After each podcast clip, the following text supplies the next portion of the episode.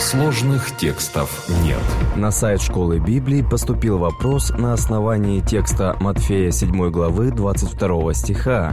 «Многие скажут мне в тот день: Господи, Господи, не от Твоего ли имени мы пророчествовали, и не Твоим ли именем бесов изгоняли, и не Твоим ли именем многие чудеса творили?» Получается, не только именем Господа изгоняются бесы, но и другой, темной силой. А как же быть со стихами «Кто с нами, тот не против нас» или со стихами в Евангелии от Луки 11 главе? Если же и сатана разделится сам в себе, то как устоит царство его? А вы говорите, что я силою Вельзевула изгоняю бесов, отвечает пастор Андрей Бедратый. Этот стих нужно воспринимать не в контексте стихов о разделившемся царстве сатаны.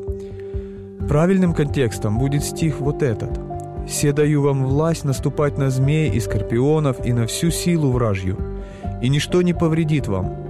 Однако ж тому не радуйтесь, что духи вам повинуются, но радуйтесь тому, что имена ваши написаны на небесах». Евангелие от Луки, 10 глава, 19 и 20 стихи. Этими словами Иисус хочет расставить приоритеты в жизни христианина, чтобы мы стремились не к чудесам и другим сверхъестественным явлениям. Главное – это то, что внутри, наше сердце и отношения с Богом. Иисус говорит: «Не всякий, говорящий мне: Господи, Господи, войдет в Царство Небесное, но исполняющий волю Отца Моего Небесного». Евангелие от Матфея, 7 глава, 21 стих. Здесь описаны люди, которые внешне заявляют, что они с Господом, но это только внешне. Они не исполняют Его воли, их сердце не полностью с Богом. И совсем не обязательно, чтобы чудеса делались и пророчества провозглашались этими людьми не силой Божьей. Мы знаем пророка Валаама, который Духом Святым благословил Израиля, но в сердце уже поселилось сребролюбие и злой замысел. Мы знаем апостолов, которые исцеляли болезни и изгоняли бесов, но Иакову и Иоанну Христос сказал: «Не знаете, какого вы духа», а Петру сказал: «Отойди от меня, сатана, ты мне соблазн, потому что думаешь не о том, что Божье, но что человеческое». Был также и Иуда, который так же, как и другие апостолы, совершал те же великие дела именем Христа, но уже крал из ящика с пожертвованиями, а в сердце уже практически созрело предательство.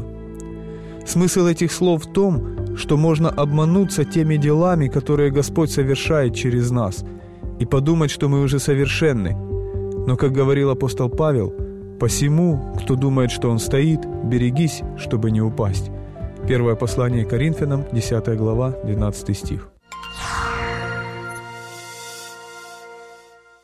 Дорогие друзья, если у вас есть вопросы по библейским текстам, на которые вы хотели бы получить ответы, оставляйте их на сайте Школы Библии bible.ua. Подписывайтесь на наш YouTube-канал «Сложных текстов нет», чтобы услышать больше подробных ответов на непростые вопросы к Библии.